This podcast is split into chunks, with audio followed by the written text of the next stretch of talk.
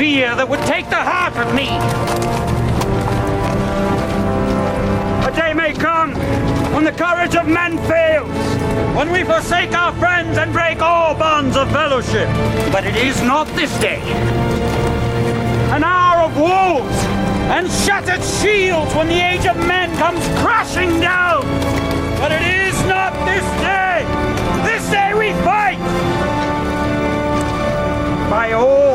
that dear. On this good earth, I bid you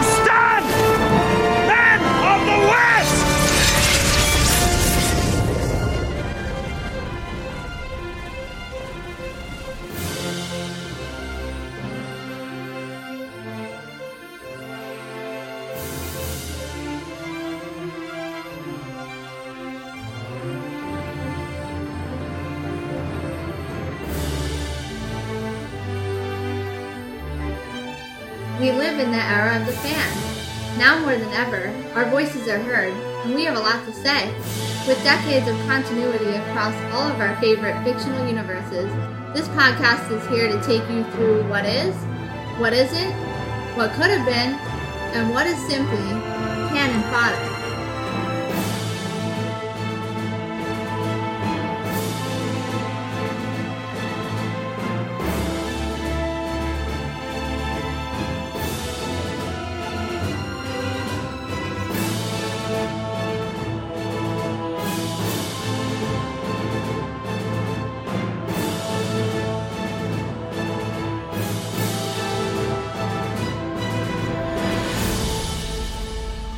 So is that or is that not better than Bill Pullman's speech in Independence Day?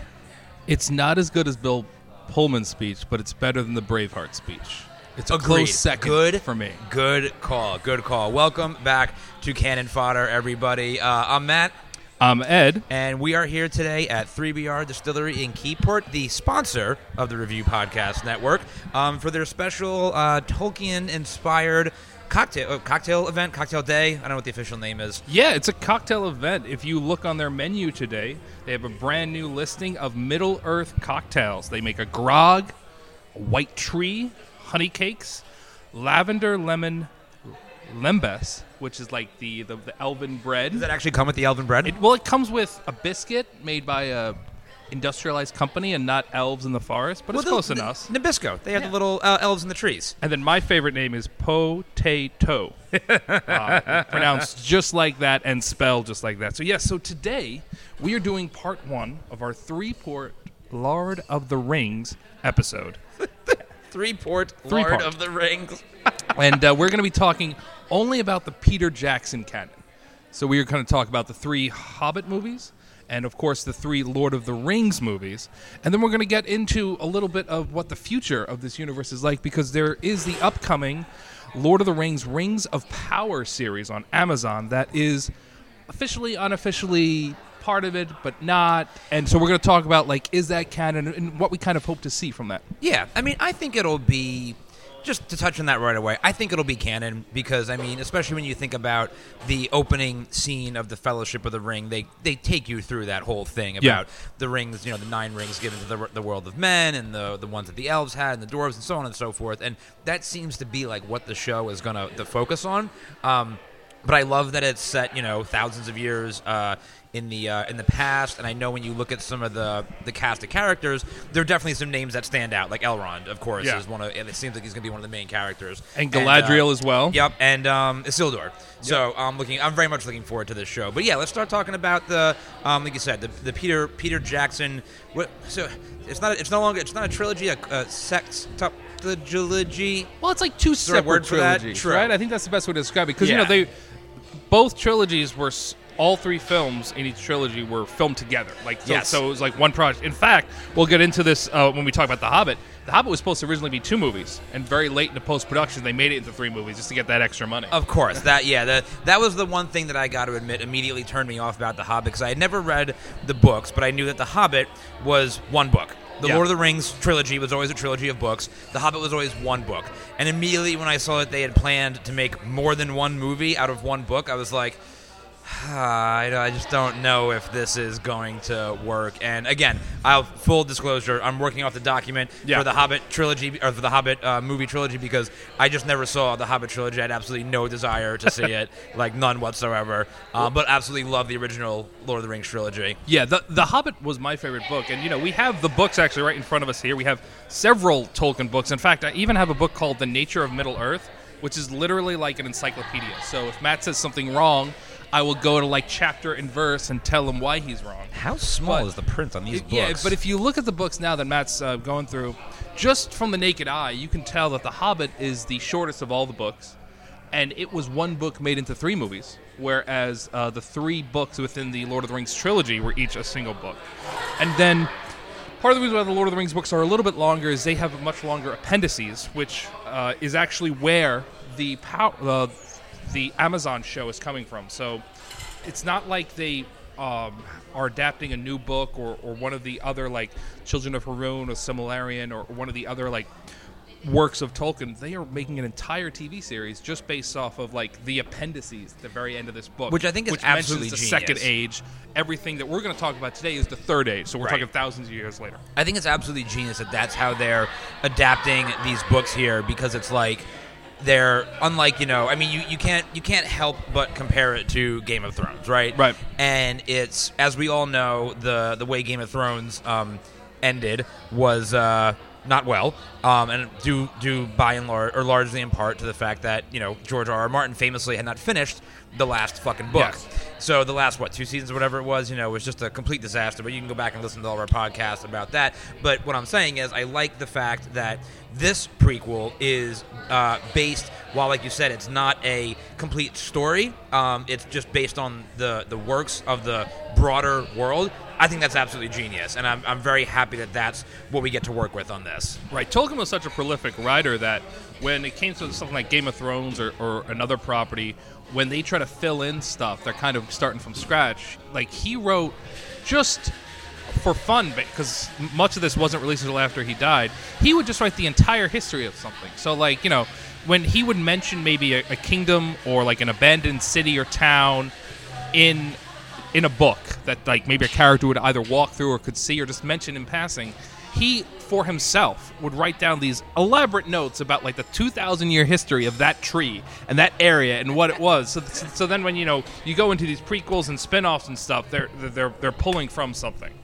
And uh, that's what that's what Peter Jackson did so well at all this is he was he not only hired some people to be like these um these like fact checkers for lack of a better phrase but he was a huge lord of the rings fan. And so and this was his dream project to bring all three of these movies. So we'll start off with our drink of the podcast. So we mentioned the, the, the drinks and right before we get into it i'm actually having honey cakes. I have not tried it yet. Honey cakes um, so it's uh it's really None of the that. The, so what there's I no ingredients. I looked Yeah, at the what- menu to see. I guess it just has Middle Earth ingredients. I know. it's agricultural stocks that we wouldn't understand. That's my favorite part of how they did this menu. They they obviously give you the the story of the drink as it relates to the Lord of the Rings universe, but the there's the ingredients are actual like Middle Earth ingredients. So you really have no I I have no idea what's going like these this drink that I'm drinking right now the um I forget what it's Orc called the Vitality drink. Yes, it's got these three floating little like seed things in it. These could be lemon seeds. These could be, um, you know, honeydew seeds. They could be pot seeds. I don't know what they are. They're floating around in here. Yeah, the the Orc Vitality drink has a little bit of a orange color to it, a bit of uh, spice to it. Actually, um, I'm sure it's a Middle Earth spice that the orcs, you know. Born in Isengard or something, maybe I'm not really sure, but Yeah, the team here went all out getting a Middle Earth based provider for all of their ingredients today. So And with, and with today's supplier, supply yeah. chain issues, oh, this was this was long impressive. and and you know this is actually the so we're here at 3BR every Sunday. We're recording this uh, Sunday at around three o'clock, and it is busier than it normally is here. We have some uh, see some girls wearing some elf ears. Uh, I know. I love right. the dedication of these two girls wearing the elf ears, like, and they're just, and it, but it, it's great because nothing else about their outfits is Lord of the Rings. They're No. just dressed like normal human beings from Well, regular they're, well, they're Earth modern elves. with, you know, they're they are the descendants because gentrified elves. because most people don't know this, but you know, we're supposed to be in the fifth or sixth age of Right. mankind. Like technically, Middle Earth is supposed to be like the prequel. That's how Tolkien described Yeah, it. I think we're regressing. yeah. So like, so like, you know, like the Amazon show is the second age of mankind. The movies we're going to talk about are the third age, Yep. and Return of the King creates the fourth age. And according to Tolkien, we're in the fifth or sixth age. So these women are just elves in the sixth age. So here's the question I want to. Here's the first question I want to ask about the Yes. trilogy. Right. So I've seen the movies a bunch. Obviously, I've never read the books. Right. The one thing, the one kind of burning question that I've always had about the Lord of the Rings trilogy, and maybe, and I'm asking you this because maybe it's explained in the books, or maybe it's explained in The Hobbit, um, is so that opening scene we were talking about, where the lady of the Lady of the Lake, right? Is they call it right? Is, is, no, Are you talking about the one ring to rule them all, one ring to find them all, one ring to bring them all, and in the darkness bind them? Yes, so I so I get the concept of the One Ring, Yes. right, and the Rings of Power.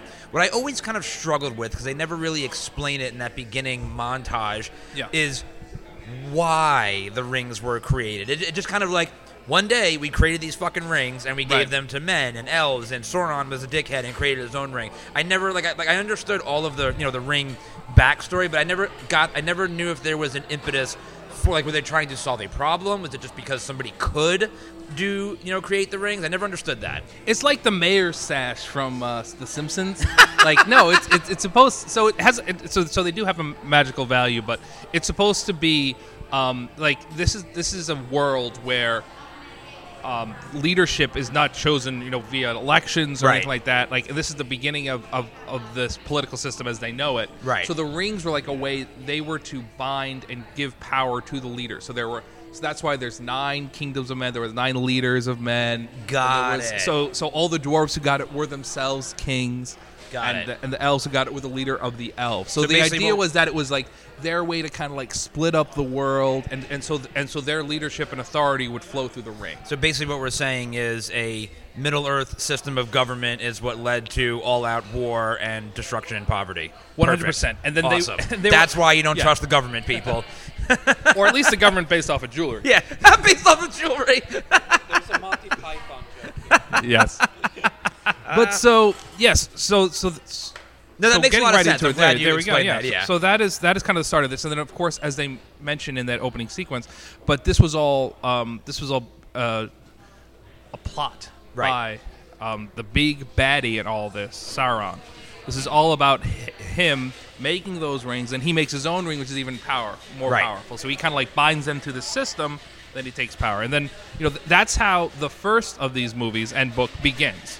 So it's narrated by Galadriel, like we talked about, and then it's nice. Um, you see um, Elrond very early, like you don't know who he is, but like Right. the guy who's an elf, clearly in command. Yeah, you know he's stuff. important. Yeah, that's good. And but that, yeah, that opening scene, just to uh, we're gonna, t- I'm, I'm going to talk a lot about this as we go through because it needs to be discussed. Is the the the cinematography, the fighting, the everything of the direction and the visuals of this movie, especially considering the time it was made. Yeah. um, was just, and I'm, I'm not even talking about the CGI elements of it. I'm just talking about the way things were like depicted, like right from that very first scene where the orcs are charging and the elves have that sequential move with their whatever those weapons are called. They look like giant yeah, skies. the fight you know? choreography there, Dude, how like how, like just- as yeah, I know exactly the thing you're talking. It's to. like a wave, As right? the wave of orcs attack, them kind of like almost like it's almost like dance like. Yeah. the way they're able to like slice. And then, like when the when the elves are marching in to uh, Helm's Deep in the two towers, and they do that that about face, you know, and it's just like the most some of the most badass shit. And well, I mean, we're gonna spend probably an hour talking just about the Battle of Helm's Deep, but let's.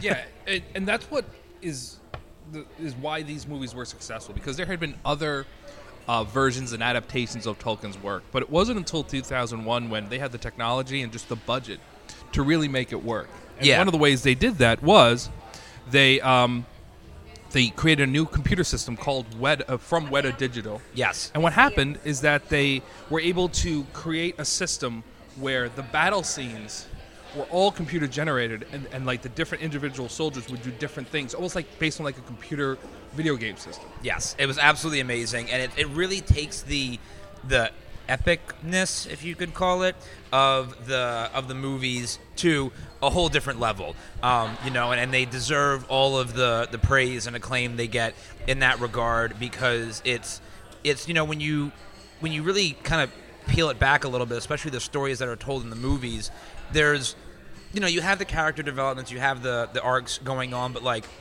the main stories really are focused around these giant armies and these Yes. battles, right? And that's where, like, again, the, the power. They have to be the believable. struggle, They right? have Yes. to be believable. It has to be believable, and I'll tell you what, they they made it more believable than Game of Thrones did. yeah, and and that opening sequence is is important because so much of the Fellowship of the Ring is just a bunch of people on the run. So by starting off the movie where you see all the different races, you see um, the big scale and the different designs. That's what's great too. Is in this movie is from the get go, dwarves have a certain cultural look to them. Elves like it's not Yes. just like it's people in armor. Yes. the dwarf armor and, and their language is very specific. Like like everything about them is much more bulky. yes, It's thick. It's heavy. You know, the, the elves are very sleek and nimble. Uh, man is very much what you think of as like medieval armor. Yes. You know, so everybody has their own visual style, and, and that really helps. Like as soon as the movie begins, you are in this world. So that's 2001, The Fellowship of the Rings, and where we're just- starting. And I also love the um, the different cultural aspects of the main races. How like you know the humans act pretty much as you would like you said expect humans Yeah.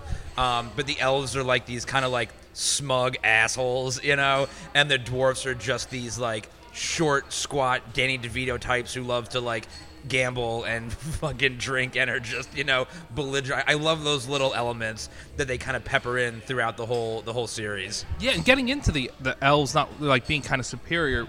You know, th- this whole series was written um, um, between World War One and World War Two. So, Right. So, so Which is crazy when you think about yeah, it. So this whole aspect of like a rising storm and a single leader obviously was inspired by World War II, but there's also the aspect of it of people not getting involved.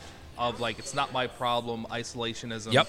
And you and you, you see that mentioned time and time again, both with the human, especially Rohan. Yes. Um, in Lord of the Rings, and then with the elves, when you talk about uh, the Hobbit, you know, they are content to just kill all of whatever evil beings, be it spiders or orcs, come into their lands, but they're not going to like chase them away. Mm-hmm. Right, Like, exactly. even though they could easily take them out. So, so, so it is kind of like how this like shared journey and, and destiny of the uh, of um, Middle Earth isn't realized until it's almost too late every time. Like at the end of this trilogy, it's always like, oh, we got to team up. Exactly. Like, but then you have three movies of nobody getting along. which is why like you know the just skipping ahead real quick to um, the the two towers the my favorite of all six of these. easily That's my favorite. easily Yeah. because that scene so a couple things right obviously the battle of helm's deep but even the stuff leading up to that battle the you know you, you can it's interesting how you can see the inspiration that game of thrones pulled Yeah. from the uh, the battle of winterfell directly from the battle of helm's deep and obviously you know fucked it up because the battle Oh, of the Helm's Battle of the Bastards, like the last minute saving grace. no, I know. I was thinking the Battle of Winterfell, how they had that whole episode where it was the night before, right, and had all Oh, those right. character moments. You get you get a little bit of that in Lord of the Rings, but the whole aesthetic of the Battle of Helm's Deep is very similar to the Battle of Winterfell, where it's these these overwhelming odds, Yes. right? You know, um, and then it's the you know the the the saving grace at the end, right, where where Gandalf you know shows up at the end. But anyway, like so, taking that from beginning to end, right? Just the the point you're mentioning about teaming up before it's too late when the elves show up and he's like, you know, we're here to. There once was an allegiance between men and elves. Like we are here to honor that allegiance, and you're just like, you immediately start to get like, you know, the goosebumps and like the skin It's crawls, epic right? feel, like the Bill Pullman speech. Like I'm, I'm like I'm not an elf, but now I'm patriotic elf. Yes, like you're so ready for it, and then the battle, obviously, and then of course, you know, the battle's not going their way, and then at the what, what was the what is the exact line? I forget. The at the the dawn of the. Um, what is the line that they say? That when when Gandalf shows the top, it's like at the dawn of the third light or some shit like that. Am I making that up? Yeah, I'm forget- exactly. I'm forgetting what he says, but like, We'll edit in that clip right now. Do you actually Oh, have what a clip? quote! That's Yeah. great. amazing. Uh, but yeah, seeing that scene is just you know Gandalf coming down with the Riders of Rohan Yeah. and the blinding light. It's just like you just like get a hard dick and you're like, oh my god, this is fucking awesome.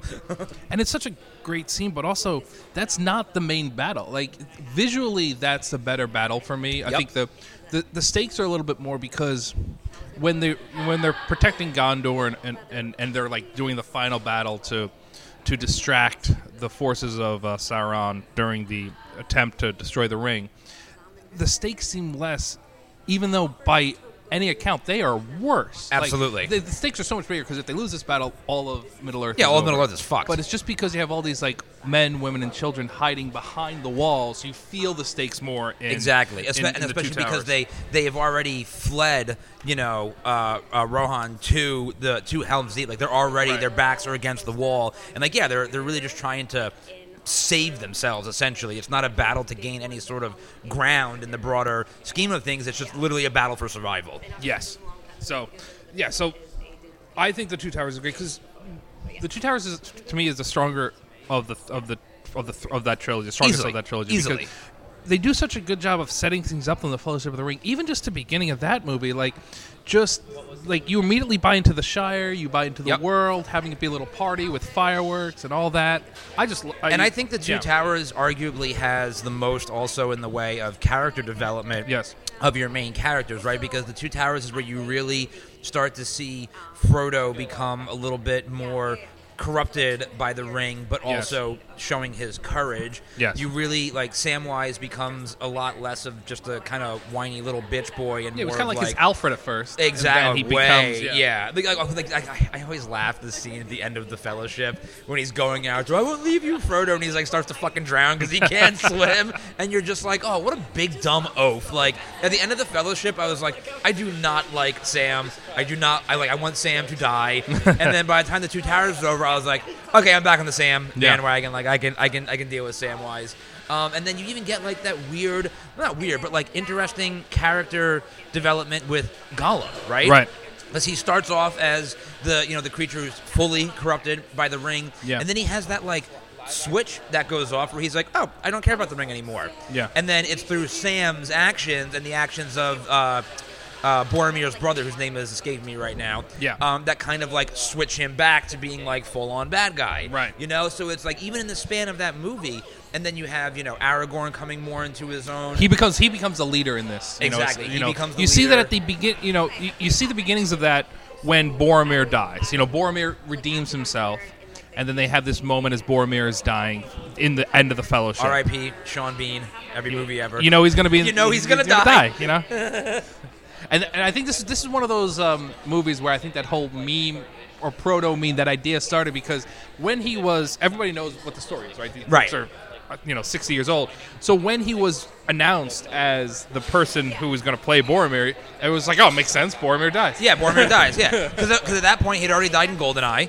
Um, I think that he had already died or was very soon going to die in Equilibrium as Yeah. well. You know, he, he dies in fucking He everything. died- yeah. You know, it's, it's never going to go great well for him. though. It's great. He's yeah, he, cause, I mean, he's such a great actor though. Everything he, you know, and then and then what? Ten years later in uh, Game of Thrones, died. Exactly. You know, and like, they knew that from the beginning too, because Yeah, everybody who 'cause read Game of Thrones book. knew that it wasn't going to go well. you're like, yeah. yeah. start. Fuck. So yeah, Two Towers, epic ending. Just ep- it, it's So let's ask. I I have another question Yeah. to ask that for me isn't really explained all that well in the movies. I'm wondering if it's explained more in the book. Um, the Return of Gandalf. So right. How he so he dies. So he actually seemingly dies. Is he like resurrected, or is it like? And who's doing this resurrection? Because he makes it sound like he's gone to like you know like a Dragon Ball Almost Z like Hell and style Back like type Otherworld. thing. Yeah, Yeah. like he's gone to other world and he's come back and he's like the halo's removed from his head and he gets a power up. Like what? Can you explain that to me? Because that's one thing I never. I, I obviously accepted it. Right. Because No, you Gandalf's just- a fucking badass. Yeah. But they don't really explain it that well in the movies. No, in the, in the movies, it's just like well, it, there's an aspect to it where he is uh, replacing See, that's because how I view Saruman it. That's because how I view because like Saruman the White and and then this is something you see um, what what I like about the Hobbit movies. So in the Hobbit movies, um, they have like a council right. where um, as as shit's going down with the Hobbit and, and, and the dwarves are going to reclaim their kingdom and kill a dragon. Um, Saruman, Elrond, Galadriel, and Gandalf all meet, and and um, you see that they're the ones who like protect Middle Earth. It's their job. And so what they end up doing is that that's where they kind of establish the importance of having a white wizard. And there are several wizards. You see another wizard, Radagast, in The Hobbit as well, who's not really mentioned that much in the book. So these different colors of wizards, and basically there needs to be a white wizard because there's no longer is one because he's been corrupted by Sauron. Yeah, and see that that's the way that I always kind of viewed it as well. Like I look at it as there's like this, you know, council, right? That Right. you never see, you never really hear more because you know Gandalf speaks a little bit about it in the in the Fellowship, where he's like, "Oh yeah, Saruman's my boss." Like you know, he's the Exactly, he's the head honcho, right? And with him turning to the dark side, basically, right? Um, the council was like, "Yo, Gandalf, you're up. We need you know a Yeah. white wizard," and so it's like we're kind of granting you this you know this power now. Um, and like you know, go back and do good things, which is like so. Like again, even though it wasn't like fully explained, they give you enough where you could theorize about it a little bit. And again, it's fucking Gandalf. He's Well, such you know a, what? He's such a badass. And also, I'm, I'm curious here. Maybe one of our people, we have some people friends with us here. Maybe they know. Graf, do you or do you guys know what happens with Gandalf? How is he resurrected? Is there like a story behind that? Do either one of you know? And pull up the microphone Yes, if you do know and the please answer. speak into the microphone if you're going to watch the cable. Yep. There he is. I mean, are we saying beyond the battle with the Balrog? Yes. So, so the question that Matt What the had fuck was is the Battle of basically- the Balrog? That's the big fire dude. Is that That's the, the is that the language he's I should use? shall not Oh, the pass," Bal- yes, like yeah, that yes, big- yes. Yeah. So, so Yeah, how Sur- is he? Surtur. What what is the what is the magic behind him being resurrected? Is is the question? This is Sam, by the way. She's a friend friend of the podcast, and she's going to be our little fact checker here. Yeah. Yeah, Mega and you're, nerd. you forgot your elf. You forgot your elf ears. I don't. You're not as actually- dedicated as these Oh, girls. uh, over yes, here. but so- I was gonna bring a whole outfit, sir, and you guys told me not to wear it. Uh, That's who's you way guys? I more did not say that. Dedicated. I didn't say I that. said you should pack I it said in the no such car, thing. but not be dressed up in it. There are women with elf ears, so if you had elf ears, you know, you'd Yeah. be r- good to go. I said no such thing. I, I am disappointed that she didn't. Come It would give her hair. answer. Yeah, it She would. has I- Ren fair. Like, I also- she saw, I saw the pictures. I showed him. The I also love that she like refuses to hold her own microphone and Graf's holding Yeah. it for Yeah, he's her. holding it for me. I'm, I feel very ladylike. This is and, amazing. and it would give whatever can hold answer you're about to give more authority if you were wearing Yes. like a full on like. I know the like the phone. But it we'll- was we'll- actually we'll- a Tauriel, which i- if you Matt, who's Tauriel? Who? What? Who's Tauriel? No fucking clue. He Yeah. didn't see the Hobbit Oh, the movies. Oh yeah, I didn't. I didn't watch the Hobbit movies. I uh, had no interest in watching the Hobbit movies. But we're, we'll get into her in a Yeah, moment. But yeah. So where did the, where did White Gandalf come from? What, what's Okay, what's the so professional answer? If I remember correctly, I think there's like a whole issue where like he is he fights the Balrog, he's like in the bottom, like and then They're fighting on the way down, the the sword, the whole deal. Down. There's there there's a whole story with it like, yeah, in the books. because it's like why Well, does that's what he I'm saying, become it's the not white? ex- That's what we're, that's what we're. That's what I'm saying, it's not about. yeah, yeah, like in the- in the movie they is, like ex- resurrected. Right. Right. Yeah, in the movie they Yeah. explain it like you know the, how he has the battle, and then all of a sudden he's like, "Oh, I actually fucking died." But boom! Oh, James knows. Ja- Oh, well, right, James, why grab the other mic. the mic? That's why I got extra Mic, mic mic set up. up All for just this event. So in the mythos of Lord of the Rings. Here, Um, I You gotta put Talk. the mic Yeah, just closer. closer. There you go. Perfect. all right. So in the mythos of Lord of the Rings, there are um, five wizards. They were set up by the the original god of the Lord of the Rings. I can't remember what it is, but the god of creation. Each wizard is imbibed with certain powers. And that's a color thing too, right? That's a color thing. With Radagast is what brown. Radagast and- yeah, is the yeah. brown. Whoa, whoa, whoa! Oh, Easy with the color talk. There's two blue wizards. Isn't like the one of them They're like twins. Tom There's something? Blue, wait, there's Tom blue Bombadil? wizards Tom too. That's Bombadil? yeah. So there's two Tom blue Bombadil's wizards, not a and that's where wizard, the though. eagles come from. Okay. I don't think he's a And then wizard. there is Gandalf the Grey Yes. and Saruman the White. And so they're like special, like kind of like angelic figures. So they all descend from this one song that is spread from the god. This was So- the answer we were looking so for. The very mean- specific answer. So I mean, you I mean read to the tell books, me- but, like ages ago. So you mean to tell thank me you. I that should- I could have had a trilogy of movies about badass, different colored wizards, but instead I got a trilogy, trilogy of movies about a fucking midget? Well, I you never know. whole You never know what Amazon's gonna do now. About the history of the wizards. That sounds so much fucking better. So, so then, James, the question then is: so is the idea that are we reading it right that once Sauron um, corrupts Saruman, is that like it's almost like that like office is open? There's no longer a white wizard, so like Gandalf has to fulfill that role. Is that kind of the way? Like he's like the Secretary of Agriculture. He takes over after the, uh, The terrible event and the president's gone. That would be uh, kind of my interpretation of it. Gotcha. All right. I So love it's, it. So like it's a the line Secretary of, succession. Education in Battlestar Galactica, and she eventually 100%, she becomes the president. That's amazing. I love that. But basically, the elves are the first race that was brought forth by the song. Yes. The dwarves are the second race, and men are the third rings. Oh, no wonder we suck so bad. So that's how it works Well, out. thank you for that. So, so we have a uh, the audience is, is uh, answering our questions. I love here. it. That's why I set up the extra mics. Yeah, I'm not the like expert on that stuff. I read the books a long time ago. I play more along the lines of like F Mary Kill, Merry and Pippin, Sam and Frodo. Oh, that would be fun. Would you would you marry would you marry Merry? No, no, okay. Merry and Pippin are a package deal, which is why you fuck them. okay. Okay. Doesn't it also seem like Frodo and Sam are a package No, deal? no, no. No. The obvious Because Sam answer. gets married? The Yeah. obvious answer is you marry Sam. Everybody marries Sam. You 100% marry Sam, I can see and you kill Frodo. Like these. these you know, definitely kill Frodo. By You- the end of the third movie, I was so fucking over Frodo. I wanted him to just ju- jump in the fucking fire. You think he's should given a not bit have of a to short- think about this. yeah. You should definitely you kill Frodo. You you have sex with Merry and Pippin. It's probably a fantastic threesome, and then you marry Sam. All right. So what, ab- Yes. what about what about Aragorn, Legolas, and uh, uh, Gimli? Oh my God. Uh, Gimli. Um, thank you, Jesus. I mean, teenage me wants to say you have sex with Legolas because I was obsessed with Legolas. But like adult me obviously matured and got over, you know, Fairy Boy.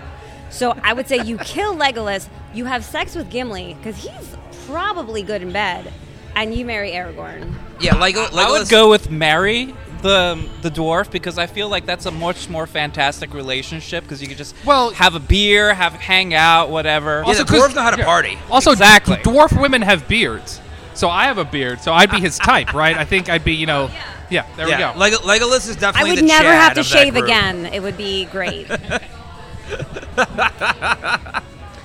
Oh man! All right. and so that's the two towers. yeah, that's the two towers.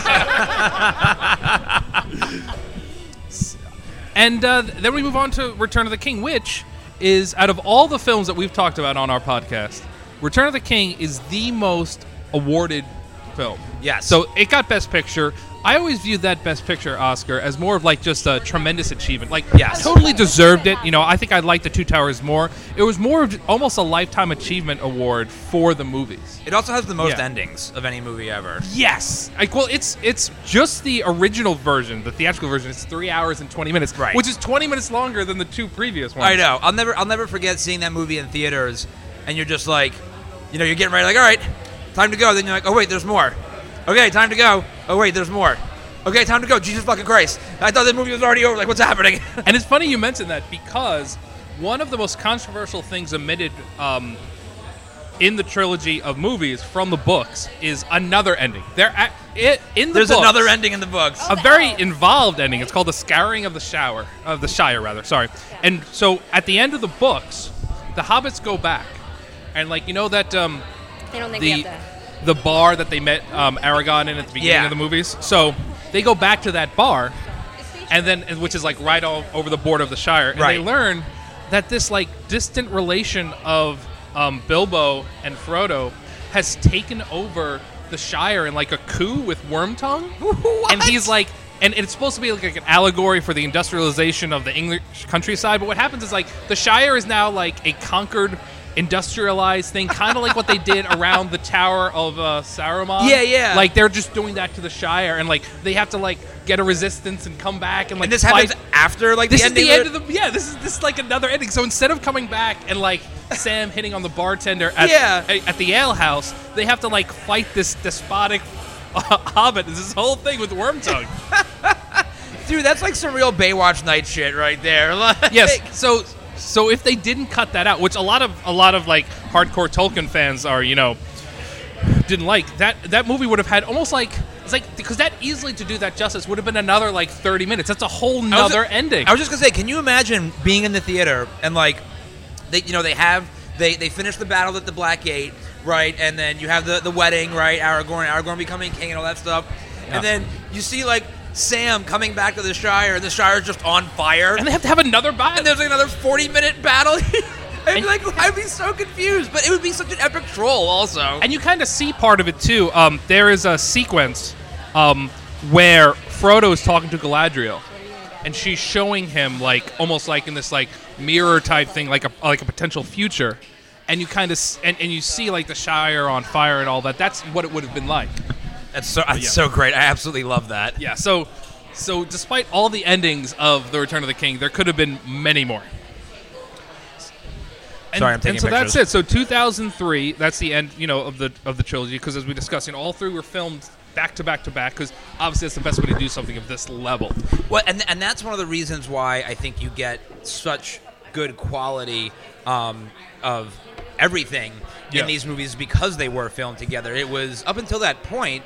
Um, I mean, keep me honest here, but there no movie trilogy had ever been done like that. Not as a trilogy. Um, you know, Back to the Future two and three were Right. shot together. Right. Um, Superman one and two were mostly shot together. Midway through, they started running out of money, so they just concentrated on finishing one. And then when one was a big success, they went back to finish two. But about a, a And they, quarter. re- and they added his Super S logo yeah, powers. that, that, that's why the movie has a disjointed tone in Superman Yes. because like midway through. But yeah, this was the first um, trilogy where this was the plan from the beginning, and they succeeded. You know, Right. they, they, they were right into it, and then and then we have almost a ten year period until we get the the, the next bit. So right. so Which I never thought was going to happen. Like I said, you know, kind Yeah. of going back to my original point, the given how much time had passed, it just it just made me feel like the whole concept of making a trilogy based on The Hobbit, which was one book, right. felt just like a money grab. It just the whole thing felt shallow to me. And again, I never saw the movies, but I know for a fact that they were not as well received as the original trilogy, despite being made by you know Peter Jackson and having very much a lot of the same quality to them. Yeah, they're, they're not as strong as the Lord of the Rings trilogy. My main critique is that I enjoyed The Hobbit the most out of all four of these of these books. And what I enjoyed about The Hobbit was it had that everyman appeal. Very much, you know how like Luke Skywalker in Star Wars, he's just a farm boy, gets cut off in this big stuff, and then you learn later about his lineage and all his connections. But you're seeing the whole world of Star Wars through his eyes. Just a regular guy getting caught up in a big world. And that's very much what happens in The Hobbit. You know, in The Hobbit, Gandalf knows Bilbo from when he was younger. You know, he's like an old friend of the family. Shows up out of nowhere and brings him on an adventure. And the opening bit with the dwarves in that movie is by far its strongest part. There's a, a great song um, over the misty mountains that's just haunting and beautiful, and and like this whole sequence where they're like getting ready to go to the dragon. It's all great. Like Yeah. but like overall, the problem with the movie is that they Lord of the Ringify it, if you will. Like The Hobbit is a very contained, single journey, and um, and and the Lord of the Rings is like big and all about the big storyline. Oh, we have another member of the audience here, guys, from one of the locations of the free Blockbuster box. We have Brandon from uh, Brew and Main Street Matterhorn has just joined us. Yo, I literally, I literally was about to call you Richie. I know, I know. I was like, I was like, your hair was a lot shorter last time I saw you, Richie. Yo, welcome. Come on in, man. And this is the perfect time to mention that, uh, you know, when we release this episode, we are going to have um, Lord of the Rings movies at all of the locations. In fact, Richie, right in front of you, see there, we got uh, all the extended editions. So we're, we're going to have DVDs that Is your um? we're being told by members of the audience that we should have watched the extended editions. Uh, She's been texting me that for like three days. I'm just shut the fuck up. um, yeah, yeah. Um, Ed, do you have access to the uh, invoice because I can't on my phone for some Yeah, reason? yeah, no problem. So we're, we're about to put in our second order of drinks. What are you going to go with this time? I want the Elven bread one. I forget what was it called. The uh, um, shit, I had it right here. The the lavender lemon lembas, please. Lavender lemon. That's what I had first. That's the one that comes with a little Yes. biscuit on the side, which is nice. I know. I like. I like. I'm going to go with the grog. I like when my cocktails come with uh, come with snacks. Nice. I enjoy when my cocktails come with snacks. 3BR Distillery, producer of unusual craft spirits featuring a kitschy Slavic punk tasting room in Keyport, New Jersey. 3BR's unique Gorovka spirit made from peas is an homage to a family recipe secretly distilled in the USSR. Experience craft cocktails made with Slavic inspired ingredients in house. Um, so anyway, yes, but continue yes, on so the, getting on the into Hobbit. the and then before the Hobbit was even made, uh, it ran into all types of trouble because they they originally were going to be directed by Guillermo del Toro. That's right. I forgot about Yeah. that. So in fact, if you watch the movies, you'll see he still has a screenwriting credit. Uh, Oh, he does? Yeah, because so because they were so deep into production on it that like he his fingers were all over the script. Now they didn't film these at the same time like they did the original trilogy, right? no, no, they filmed them about ten years later. No, no, no, no. I, I didn't mean that. I meant the the way that the original trilogy was all filmed at the same time. No, it was all filmed at the same time. They did. They did the same trick. Okay. Yeah, and uh, because originally it was supposed to be two movies, Right. And then later Right, in the had said that, post production uh, process, they realized The That- fact that Christopher Lee returned as Saruman in those movies is like, well, he had to have been like what, late '80s at that point, right? Yeah, Like, and, and obviously they used a double, but that, Yeah. but, but, but those little connections, him and then having um, Ian McKellen uh, return as Gandalf, Hugo Weaving as Elrond, Cate Blanchett as Galadriel, having all of them return in those characters. Yeah, that was very really, cool. It re- really made the whole thing work. But yeah, so it started off as Guillermo del Toro. He wanted to have a little bit of a different look. Like it was always supposed to be connected to Peter Jackson, so the general Right. like look would have been the same. But what's interesting is that. Um, he wanted to be more fantastical. Like the idea was, it was supposed to be a brighter, nicer world because you know this is pre Saruman, you know, really becoming strong and Sauron getting a Right. you know, um, corrupting Saruman. So like this whole idea would have been that like it was it was more like it was less dark than the Lord of the Rings, but it ended up being pretty dark because Peter Jackson took over after. So so the movie was delayed for years by like an MGM uh, bankruptcy and, and all these uh, rights issues and all this stuff, and then eventually they were able to do it. But I like how they tie it in directly to Lord of the Rings because you see the older actor playing Bilbo, in Home. You see him Right. writing and kind of bookending the whole series because he's like writing the story of the Hobbit right at the beginning of Lord of the Rings. So like just like in Lord of the Rings begins with that party, that is where the Hobbit um, trilogy begins. so is the who is the? So explain to me because again, didn't really watch or read. Not explain surprised. to me who who Smaug is. So he's a dragon. So it's a very simple story. Whereas like Lord of the Rings is about epic, you know, end of the world, great evil. Right. It's much more contained. What happens is that friends of Gandalf, who are dwarves, were kicked out of their homeland by a dragon. Okay. They had this very powerful kingdom that And the dragon ins- is sentient. Yes. Okay. And it's inside a mountain, just like that mountain we see in Lord of the Rings. Yep. The, the dwarf architecture. Yep. They were in one of those. So Moria is what we see in Lord of the Rings. In The Hobbit, it's um, it's a much more ornate and much more powerful kingdom. okay. And that kingdom and it, the city Dale that was right outside it were decimated by a dragon. So, so the the leader of the dwarves currently, this is over sixty years later. His name is Thorin, and he is the last surviving of this line of kings. And his grandfather was king at the time. Basically, dragons love gold. The dwarves had a bunch of gold, so a dragon came in, destroyed the, the destroyed the kingdom, and just f- destroyed the city outside, and lived in the in in the uh, inside the mountain. And does the Hobbit? Oh, go on. So then the Hobbit is, is wrapped up in all this by Gandalf because he he remembers Bilbo as a kid, knew that he used to be adventurous, Right. And he wants to get him involved because he's going to be their burglar. They need somebody who's like small, and and uh, the way they describe it is somebody who's kind of overlooked. He's going to be like the one who helps them get because they need to you know they need to sneak in basically. Yeah. Now, does the Hobbit chronologically take place before the events that they talk about at the beginning of the Fellowship with the Battle of Sauron, or after? No, because all that stuff with the ring is, is that's at a different age. That's Right. Like, that, yeah, that's that's thousands of years. Okay, beforehand. so this technically- is only like sixty years before. Okay, so it's technically the same age. Right, Okay, yes. got it. Yep. Yeah, because I was never really clear on No, that. no, Because I, this 'cause I knew the beginning of the Fellowship was like thousands of years. You know, yeah. right around the same lifespan of a human. I was gonna ask. so this that. is when Bilbo is just a younger man. Right, I was going to ask that because it always seemed to me they never really touch on it in the movies, but that hobbits seem to have a similar lifespan Yeah. as as humans. And he's 111, or yeah, 111, I think they, they call it in the book. Eleventy, yeah. Second breakfast. Um, does Gandalf is he a human technically, or wizards? Are they a different class of?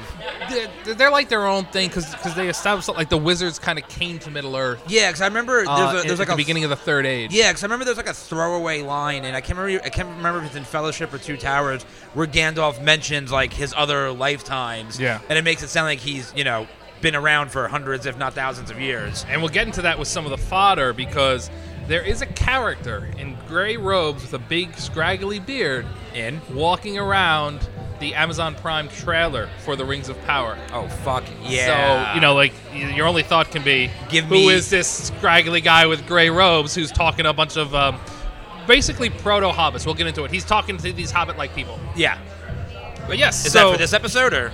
What's up? Is that for this episode? Oh, that's for this episode. Oh, let's yeah. go. Let's get into it. yeah, it. so so so that's what I think is uh, so so the Hobbit I think is great. I think it it suffers I think as a series from spreading things out a little bit. you know, Yeah. because you know you're taking a small book, you make it into three. Yeah, no, totally. I mean, there's only so much you can do um, with with that story, and it gets you get into again, you get into like Game of Thrones territory Yeah. where you're trying to, you know, fabricate something that's not there. And again, it, it is not to say that um, you you can't take what's in the books and kind of make something your own out of it. You very Yeah. much can, um, because you know that that will work. But there's just no you run the risk, right, of it not fitting nicely, or unfortunately, just you know maybe you're because it's one thing to be a writer who adapts existing works.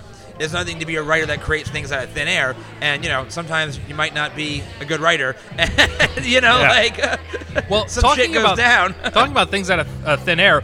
Sam mentioned earlier Tauriel, and this is this is canon fodder. So we got to talk about the Let's- most controversial Let's go for it, part I'm ready. of canon in the Hobbit series, which is the creation of Evangeline Lilly's character Tauriel. So she is a complete creation of the series. for the movies. Yes. So there's different changes that Jackson makes. Like for instance, he adds in Legolas in The Hobbit. Like he was Right. he was alive, but you never saw him in the books. But especially in the Desolation of Smaug and the Battle of the Five Armies, he's a major character. Right. But Tauriel, and she has this like subplot that's like a love triangle between her and Kili and Legolas. It becomes this like major part of the movie, and even to this day, if you go on to like any of these like Wikipedias that are like for Lord of the Rings, Right. There's these giant things about how she's not canon and she wasn't created by Tolkien, and like a lot of anger about her being involved. I actually really enjoy her character. Yeah. I think she adds because Kili's death, he's basically one of the dwarves dies um, as they're trying to retake the mountain, and it gives his death more of a um, more of a purpose because he's dying in the process of saving this woman he loves, and you have a little bit of a love story, and there's not a lot of elves in the Hobbit. Like the elves play a very small part in the Hobbit, Right. And having her and Legolas be involved, like it just it just makes the world a little bit bigger. But yeah, that that's a big thing. So he completely creates a new character, almost. But then again, people forget Batgirl, Harley Quinn, Ahsoka. They Yeah. weren't from the original source material. Right. Batgirl was created for the TV show and then joined the comics. Right. You It's know, not like it's a- like Harley it's- Quinn is created for a cartoon and joined the comics. Yeah, it's like we said, you know, like sometimes it works and sometimes it doesn't. So that's I want to talk about this real quick. Also, Um, th- there were no women in the Hobbit, so it just makes sense that they throw in one. Right, exactly. Let's talk about. I want to talk about this real quick. Who? So we, we talk about this a lot on our on our episodes when we get into things like Star Wars and you know the Marvel Universe and Yeah. Star Trek. Um, Star Wars fans are notoriously shitheads. Yes. Um, Star Trek fans, not shitheads. Well, but they shouldn't be. The whole point of Star Trek is diversity. So Exactly. anytime a Star Trek fan complains about diversity, it was just like, what are you watching? No, I don't even mean about complaining about diversity. I mean just I just mean like complaining about like you know like oh like there's this this shouldn't be this way because you know the fucking Vulcans Right. would never act like that. So who is what of these different groups of fandoms are Lord of the Rings fans? Because I've never heard of like a bad thing really about Lord of the Rings fans, but I also don't get like too deep into the fandom with them. So I'm so curious what we think of Lord of the Rings fans. Well, I, I like how we're about to either attack. Uh, you're basically opening up the uh, Yes, a no, potential to attack the Yes. audience. No, I actually think they're better than most fan groups, and I would say it's because they're luckier. right. Because Star Wars has had some pretty shitty adaptations as of late. yes. and um, and Star Trek has a little bit less of that, but but they have such a huge amount of things that like some of the early Star Trek stuff isn't good. The Hobbit's so. The Hobbit is so. The Hobbit fans and Lord of the Rings fans are, are lucky because even though we talked about The Hobbit not being as strong as Lord of the Rings, I mean, one of their movies won a Best Picture. Like, the, like these series are strong Yeah. movies. and Like- it, and it's and it's one of those things too where it's like you can't really argue the fact that the Lord of the Rings movies have just infinitely superior screen script writing, Oh, um, yeah. dialogue wise Yeah. to Star Wars and well, I mean definitely Star Wars for sure Yeah. because Star Wars notoriously has shitty dialogue. Well, I'm curious to see if the Lord of the Rings fan base might become a little bit more toxic, for lack of a better word, because I wonder how angry they might be if the Rings of Power doesn't work out. Yes, exactly. Because that's that's where we can. This is a perfect segue to get into that. You know, because the Rings of Power, it's very unclear. You know, where this is going to go. But from what we know about it, they seem to be taking a lot of liberties. Because if uh, if anybody opens up, which I have right in front of me here, if you open up uh, the Lord of the Rings book. So, for instance, I'm grabbing Return of the King right now. In the very back, almost like you would in a textbook, you know, they have these appendices, and it's very simple stuff. I can't get it- how small these books are. yeah, and, and what? It, well, these are Hobbit sized. so, basically, what it talks about is anytime something is mentioned, like we were talking about earlier, Right. like some older kingdom or um, a song and or race, the appendices kind of talk about the history of that. So, a lot of the appendices goes into like the intervening time in between the opening scene of the Fellowship of the Ring with the nine rings and the seven rings and the three Right. rings and all that, and you know the um, and the beginning of the Fellowship. So that's what's called the Second Age. So it's all about like that period of time is talked about extensively in the appendices, but more like a dry historical nature, like more as you know, like you're reading a textbook as opposed to the story of the Fellowship of the Ring and the other books. So they're pulling from a very extensive, dry history. But that means that a lot of regular characters, like, you know, like who populates these two kingdoms going to war? All the, like, the main soldiers, the backstory, the love interests, all of that is coming directly from, like, the, these new riders. So that's where it's a real chance where I think you can get some real complaints, especially if all of a sudden Gandalf is around.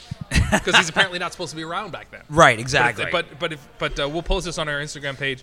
If you look, at, I mean, at the very least, they're trying to make you think it. It's a dude who's tall, and and like I said, he was talking to kind of a proto hobbit. So they're not referred to as hobbits. So what they are referred to um, as Harfoots. So the idea is that this is thousands of years before the Lord of the Rings as we know it. Right. And there were three races of halflings who were on their way to the Shire. They're not in the Shire yet. And eventually they get to the Shire, they interbreed, they become one thing like the Hobbit. We're following just one of these types of s- small people with really big hairy feet. Like so they are hobbit like, but technically they're Harfoots and eventually they become hobbits. And there's even a, a mention in the Unexpected Journey, the, the first Hobbit movie Yep. they lose Bilbo at one point, and um, when he comes back, they uh, one of the dwarfs says, "Oh, that blasted Harfoot." So it's still in the lexicon even thousands of years later. So Right, that's okay. who those. So if anybody is watching the Rings of Power and thinking, "Oh, I'm seeing a bunch of hobbits running around," no, it's actually Harfoots who like eventually become hobbits. And then of course you see Galadriel's around. Yes. She's like she seems to be this badass warrior. Uh, I'm there's gonna super be an excited for Elrond. this show. Yeah, I'm Yeah. super excited. Like, I love, I love when they can go back and do, you know, when they can go back and do prequel stuff and make it work, right? You know, like so, like we talked about, you know, Star Wars a little bit. Everybody was, you know, at first, everybody was very angry about the prequel trilogy, and I Yes. think that you need to give a little bit of credit, you know, to the prequel trilogy because people were so up in arms about that shit when it was first announced, and then now the prequel trilogy has kind of like its own separate fan base. All right, our second round of drinks here. So I'm taking the grog right now. Here we go. Oh, I'll take a photo of this here, guys. It is And I served got in like this. Oh, with a bunch of uh, sorry, whipped cream on top here.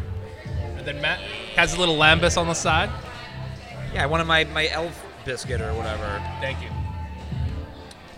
So yes, and then The Rings of Power is the most expensive TV show ever made.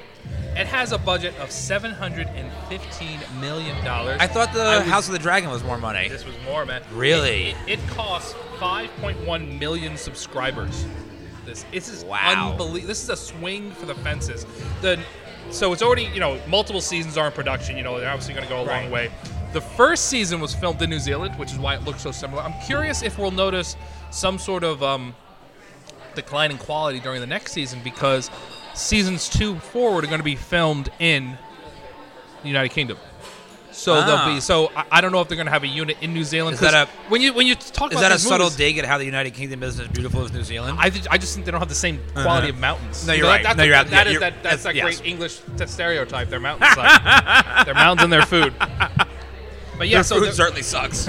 so Potatoes. so I'm curious if we're going. I'm curious if we're gonna have worse, like you know, or if it's just like you won't see the same natural beauty, you know. Yeah, I was gonna In say, the- I mean, but, but I- the first season, which we have yet to see, so we're recording this on August 28th, Right. Comes and out Sun- September 2nd. Yep. Is when this comes out. So, so we just have a couple days left until uh, until this is released. Yeah, I think that they'll do. If my guess would be that if the quality of the scenery suffers in the later seasons when they switch to filming in the UK, they'll probably at least make an attempt to just CGI that shit in. And you could do like a second unit, like maybe like so it's like the Exactly. whole series is filmed in New Zealand. yeah, New 'cause you Zealand. could, you could very easily. just go there and just all you need is a couple shots of like small Ex- people walking along a mountain. I was just and gonna you're say you sold. could you could very easily get some exposition shots from a second Yeah. unit in New Zealand, and then do some fancy camera work, close-ups primarily with some of the other scenes, and then Photoshop and not Photoshop, but whatever the the legal, the, the technical movie term is for those scenery, the exposition shots in the back, like. So we'll open it up now. We'll, we'll start, but we have a couple people here with us. We'll we'll go around and see. Now that we're talking about the upcoming The Rings of Power TV show, we'll ask if anybody has any ideas or, or things that they want to see from it. I'll start off. I really do indeed hope that this mysterious tall man in gray is Gandalf, even though it is goes against the appendices on page 27, part 6, or whatever it might be. I have a theory on who it's going to be. I, I, I would love if it was him, and I would also like to see him and Galadriel because they they always imply a very close relationship. I wouldn't mind, even though it's also very uncanny, a full-on re- relationship or romance or flirting between him and Galadriel. That's where I'm coming from. I, Yep. I know I know that that's very off. So that's what I would like to see. I, and I also like the idea of him interacting with these Harfoots before they become hobbits. Right. I love that there's a potential that like Gandalf could have a relationship with the hobbits going back, you know, centuries. Yeah. So I'd love to see that. So what do you want to see, Matt? So I don't know if I have anything specifically that I want to see because again, it's not based on any you know like um, actual work aside from his writings related to the uh, you know the appendices and things like that. So I think there's a lot of room for them to play around from the story perspective.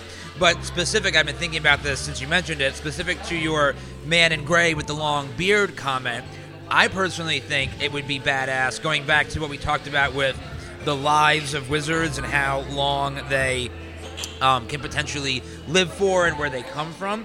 I think it would be badass if the guy in the gray is Saruman before he gets promoted to being a white oh. wizard. Because like we just established, but you know, like you can you, you you can gotta- you can get that promotion. Right, there's you like know, a hierarchy, You know, right? you, know, Like, you, you work your way up. Yeah, you got to pay your dues, right, to get to like the top. You know, you don't just wake up one day and decide to be a white wizard. Like you got to pay your dues. So I feel like it would be cool. Like I would still love to see Gandalf in the show, obviously, because it's fucking Gandalf, right? But I think it would be cool to have a have that be a younger version of Saruman, because you know it's heavily implied in the, the the original trilogy that not only is Saruman more powerful, obviously, than Gandalf, but he's much older than Gandalf. That's Yeah. very much implied in the movies. So I think it would make sense playing on that whole can wizards actually live for a very long time? A younger version of Saruman before he's become the become the White Wizard. I think that'd be pretty fucking badass. And that could be a fun reveal because you know they could not mention his name at first, right? Because everybody would could have expect this, it to be have this tall guy walking around in gray. Right. Everybody thinks, oh, this is Gandalf. 'Cause it's and obviously not gonna be at be the end of the episode. Oh, what's your name? Right. And, then like credits. you Right, know. because it can't be Ian McKellen or or uh, 'cause, you know Christopher Lee is dead, right? Right. And Ian McKellen is like far beyond eighty at this point, so he's not going to be coming back for this, you know, Yeah. this show. So yeah, I you actually can easily there's hide rights who it's issues going to apparently be. too. Like Oh, that's a, so. So before we pass it on, because I know uh, Anthony Graff here is he wants to mention something.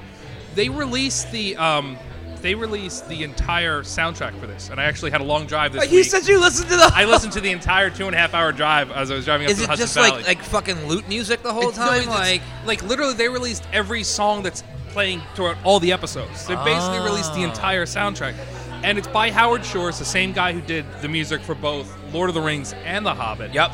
And it definitely has his style and his feel, just like Danny Elfman or John Williams. You know, they kind of all sound the same. But what they ended up doing is they couldn't use any of the exact themes. right. So you know how like there's like the Hobbit theme, there's like that like the, the, the orcs have their own theme. Nothing exact, so they can't bring back anything. It has the same feel, but nothing exact, even though it's his own music. So that's- because of rights issues with the studio that made the movie. So that's one thing I want to say. Sorry, before we get to you guys, one thing I forgot to mention that I just wanted to touch on real quick is the music in the trilogy, the original trilogy. I never saw The Hobbit. Um, it's it's great. Obviously, Yeah. it, it, it serves its purpose. The one thing I always felt that Lord of the Rings was lacking for how epic everything else is about the trilogy is an epic fucking theme song. Yeah, it's the could've one been thing I've better. always I- felt that it's like lacking. Like I think the Hobbit music's even better. I think the individual Hobbit theme, Hobbit. and it's a little bit more like light and airy. I think the Hobbit music is better, Yeah. but it's but but it's very The similar. song So- that the dwarves and- did in the Hob- the first Hobbit movie was epic. yes. That was fucking Yeah. epic. So they did really cool. So so so this is uh, Anthony, guys. So Anthony, what what did you want to see from this new Rings of Power show, based on what we know, or, or what is your hope? It apparently has several seasons, so we can see a lot. So I mean, you started off this show just talking about like the beginning battle scenes, and that's what I'm really really looking forward to. I think Game of Thrones, like even if you didn't like uh, what was it season 7, I think Battle of the Bastards was the best, most epic by far. medieval battle like fight in history. Like it blew out Brave Brave Braveheart. Yes. Yep. Yeah, yeah. It like and which was the previous I want to say front runner of like medieval battle. Right. And so my main thing is like I, I'm hoping to see some really fucking cool battle scenes that are like It seems like- elves doing like yeah. crazy shit, hobbits doing. And you just crazy reminded shits. me of something that I want to see in the series too that I forgot to mention. I would love if seeing it since it's on Amazon Prime, and they've got a little bit, you know, the the audience is a little bit broader, right? It's probably less targeted at. You know, a younger demographic. Yeah. I would love because your, your Battle of the Bastards mentioned made me think of this. I would love to see um, a little bit more violence, a little bit more gore, not over the top, you know, but just a little bit more adult natures. Yeah, you of see the, a lot of death in both trilogies, but Right. not a lot of blood. Yeah, there's not a lot Not of a lot of, blood. like, same- yeah. yeah. you know, and, and Game of Thrones goes, you know, sometimes a little bit too far, but I would love to see somewhere in the middle. and Battle of Bastards was the chaos that you kind of see in wars, like Saving Private Ryan and the Normandy launch. It's a lot of like It's more realistic. real, yes, Yeah. realistic chaos that like battle battlefields have. It's not it's- less like like. So I'm hoping a little bit of that kind of element of chaos. I mean, the Lord of the Rings were much more kind of organized. I would say they're still very epic, but they were a lot more organized than like sort of the, the big chaos that you see Yeah. Saving Private Ryan or Battle It's of Bastards. It's certainly Bastards. more cinematic and Yeah. choreographed Yeah. for sure, and, so, and, and and there's something to be said for that. But I agree. I would love to see a lot, a lot more realism in some of these battles. That'd be pretty sweet. And I think you might get your wish because it seems like from the trailer that the show hundred million dollars. Well, yeah, but the, the show picks seems to pick up after a great battle of sorts because they talk about Galadriel's brother being dead. They talk about the war being over. So it certainly seems like the show could pick up with this this big battle. Hopefully, you see. So, what? Anybody else have a theory or, or hope? Okay, so Sam, what, what do you want to see in the Rings of Power? Um, so as a Lord of the Rings fan, like I was one of those people who like went to the midnight showings, you know, multiple times, read the books. Um, I have to say I have very little expectations because I don't want to be disappointed. Like I have high hopes for Amazon Prime, but I also did like they recently had a high fantasy series. I don't know if you guys are aware of Wheel of Time. Yes. Which is my most favorite series of all time. But that's much more complex too. Yes. Like it's literally the wheel in the title. It's a it's a circular like reincarnation based thing, and they also they didn't go book by book too. No, but like Yeah. literally in the first episode, they changed. Oh, that was me. Sorry. All right, so we got another cocktail coming, and this one is the Another White. Tree. Yes. Got to represent, you know, Faramir and Boromir. Um, but like they literally changed things in the first episode, like by giving a main character a wife. Now, You can't see my face, but I'm making a very does- s- she fucked doesn't- up she doesn't like it, guys. This is- I she doesn't d- like. Mino, Mino likey. so are you going to be one of these people who's going to be really like like? But did you like you like Tauriel? Obviously, what you I do. Like I you obviously like well, that well, no, it's just the dress. The dress is called a Tauriel. Like I don't dress yeah, up as it's- it's a Tauriel. great looking dress. Um, no, I just I I want it to be good, but I'm going in with like no expectation of Would you be a person who would be angry if, let's say, this is Gandalf that we see in the trailer, and Gandalf is in Middle Earth hundreds, if not thousands, of years before he's supposed to be? No, no, You'd I be just want it to be with good. I just There want you it to be good. So Yeah. you're okay with small changes? I'm okay with small changes, but Gotcha. like when you give someone a wife, when like literally they have this epic love story in the book, and you're like, what? I know what you're talking about in the Wheel of Time. It, it, it does change. It does change the nature. Like of a the whole nature Like, of the character. Like, yeah, you're just yeah. like, what the fuck did you do to my man Perrin? Yeah, it's, it's Okay. funny how I always think about that. Like, there are some things like some people get like angry about if you like change the race or the gender of certain. Yeah, like I'm not I'm not someone like, who has to follow yeah. like the but you, when you take something that's the core of a character and you change it, I get angry, okay? Exactly. Like that's don't do that. Like if you're Right. like take Gandalf and all of a sudden you're like, "Oh, he's got a family and kids." And you're just like, "No, what? What are you doing?" Like I no. hope I hope Gandalf does. Although it would be fun if Gandalf had kids. I mean, yeah, but uh, but I'm trying to think of like an analogy of Dude, Gandalf. I'm gonna- I'm gonna start like a Captain America style thing with Gandalf. Like, is Gandalf a virgin? Yeah, Like, here. Has I has think he like? I put think P him in the V? Galadriel. I think they have a little bit of a thing. I know Gan- Gandalf definitely fucks. Why not? All right. Gandalf. All right. You see, you see that smoke? You see that smoke ring ship that he blew in the Fellowship? That- Gandalf. now, if that's not a Gandalf party fucks. trick, if that doesn't, if that, yeah, if that doesn't get you, and Yeah. if that doesn't get you laid, Yeah. What? What? Wizard's staff, right? Come Yeah, on, yeah. give me a break. So, taking off of that, James, where James, do what you do you want to got? I mean, I'm gonna say it right now. My expectations are low with this, but it could get better. So you never know. Um, that, that is the most James answer ever. I have low expectations. that way, you're never disappointed. but, but like, is there like, is there a specific thing, be it um, like a story point, or like, is there something you want them to definitely not do, or definitely do, or what do you think? well, we know that Gandalf actually has a ring in Lord of the Rings. Uh huh. yes. So maybe we'll find out how he got that ring or that because Now, now, where did his ring come from? Right? Because there were what seven for the dwarves, nine for men, three for the he elves. got one of the rings of the elves. He got one of the rings of the elves. Okay. From Galadriel's nightstand. Clapping elf cheeks. There we go. All right. So, th- I, I literally want that scene to happen. Now. So that's a possibility. Nice. Uh, we know that he may have he was the most reluctant of the uh, wizards to actually join up. So it's like everybody else was like, "Sure, pick me, pick me." Gandalf was like, uh, "No, fuck you all. I don't want to do this." So maybe he might have showed up early and said, "Yeah, I've seen the real world. Why? Why are you making me doing this?" There we go. So that's a possibility. Yep. Um, What, what, what are your thoughts on Galadriel? Are, are you excited to see like warrior Galadriel? Because I am. I am. Yeah, for sure. it goes against her character, but It is interesting because she's known as being like this, like you know, like flowing robe and all this stuff, and and like you see Yeah, the but Galadriel. thousands of years in the past. Yeah, and you see Yeah. the Galadriel in the trailer. She's in armor and knights. Oh, we have a point of order from Sam James. go for it. But there's that one scene where she's like all like e- like angry, like and you see her getting When she kind like of resists, fierce. when she resists. yeah, the when she resists the ring, and you see like a little like boss bitch Galadriel, and you're look- like, I'm not ooh. she looks really good in that scene. I know she's Yeah. like that's evil her, so I don't know what that says about me, but I thought she looked really good in that. Hey man, we all like some weird shit. there we go. That's how So- I like my elves, evil. Yeah. Well, the one ring corrupts everybody. So Exactly. if it if you got a ring already, it kind of corrupts you even more. So yep. Hundred percent. All right, uh, Brandon, did you have uh, what, do you have a hope or dream for the new Lord Take of that the one. Rings series?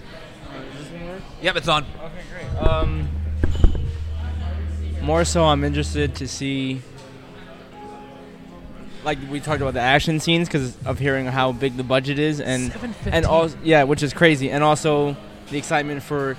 I feel like it being a show versus a movie kind of lends itself to being a little more accessible, because for those that aren't are unsure or didn't like the movies at the time, um, I don't know. I, I met people that that I met, yeah. Sadly, there are there are. I knew people that weren't too fond of it, but maybe as a show with smaller segments, they might be able to get into it.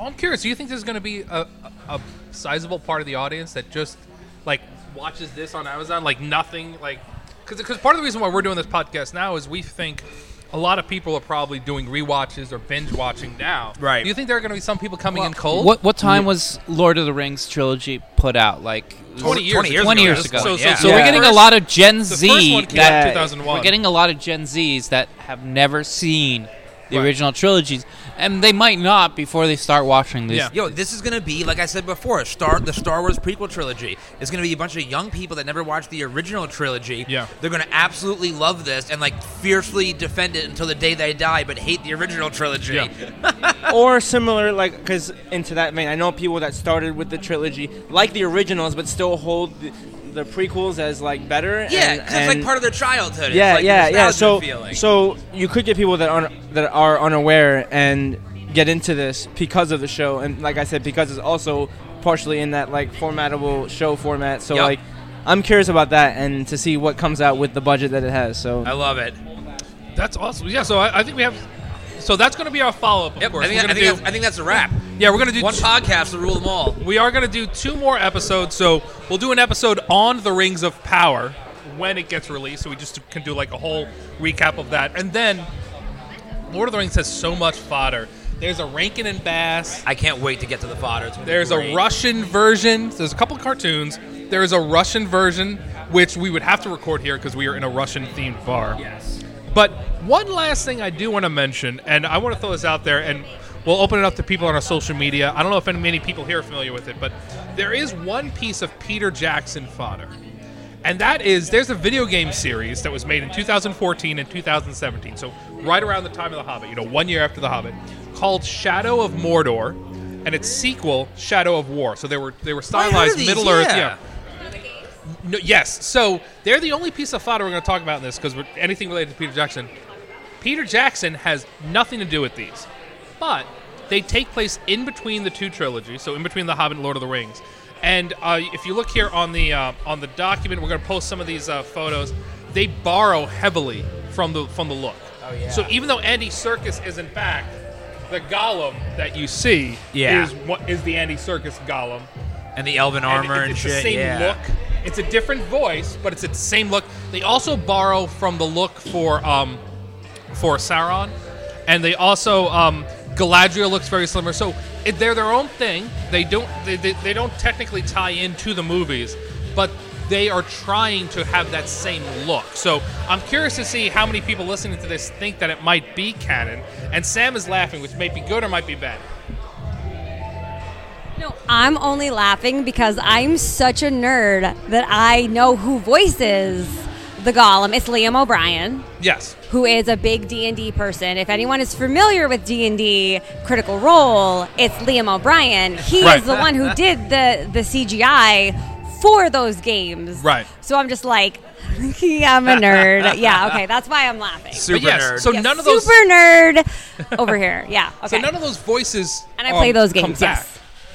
But they're all supposed to look like it. So it's Yeah. not Andy Serkis, but it looks just like him. Right, exactly. So, so they definitely want you to think this. So, so it's interesting. It, it involves like a ranger who's possessed by an elf, who has to like who who is fighting the forces of Sauron on his own. now I kind of want to play these games. It's actually it's it, the visual is the same, you know, and Yeah. when they and when he is talking to the elf who possesses him, the elf looks just like the um the ghostly kings that you see Yes. both in the Hobbit and um, The wraiths or whatever, the wraiths yeah. that come through. So, so they're borrowing heavily from from the view, uh, Sweet. and the style of that. So I just want to mention that. I'm, I'm curious to see. We'll, we'll put that question out there for Well, now anybody play- on now our I'm gonna play Instagram or something. Yeah, and, and we can talk about that later. So yeah, so that's it. So once again, we have recorded this live at 3BR.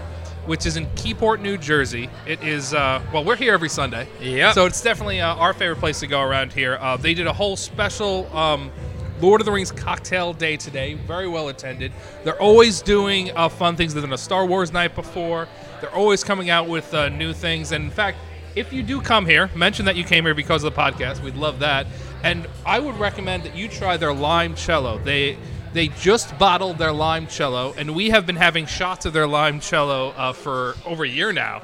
And in fact, I think we'll order probably around at the end here to celebrate the end of the podcast. But uh, yeah, so come to a to uh, Keyport, New Jersey. Come to 3BR uh, Distillery right here on Main Street.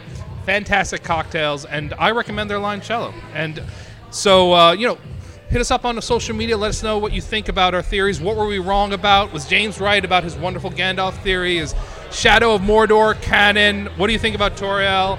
And uh, we'll talk to you next time when we talk about the Lord of the Rings TV show. Yeah, guys, thanks for listening. We had a great time today. Thanks to special guest. We'll see you guys next time. I'm Matt, Ahmed and this is Canon canon fodder. fodder.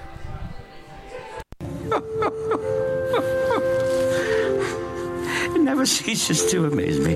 What's that? The courage of hobbits. Go now. With as much luck as you can muster.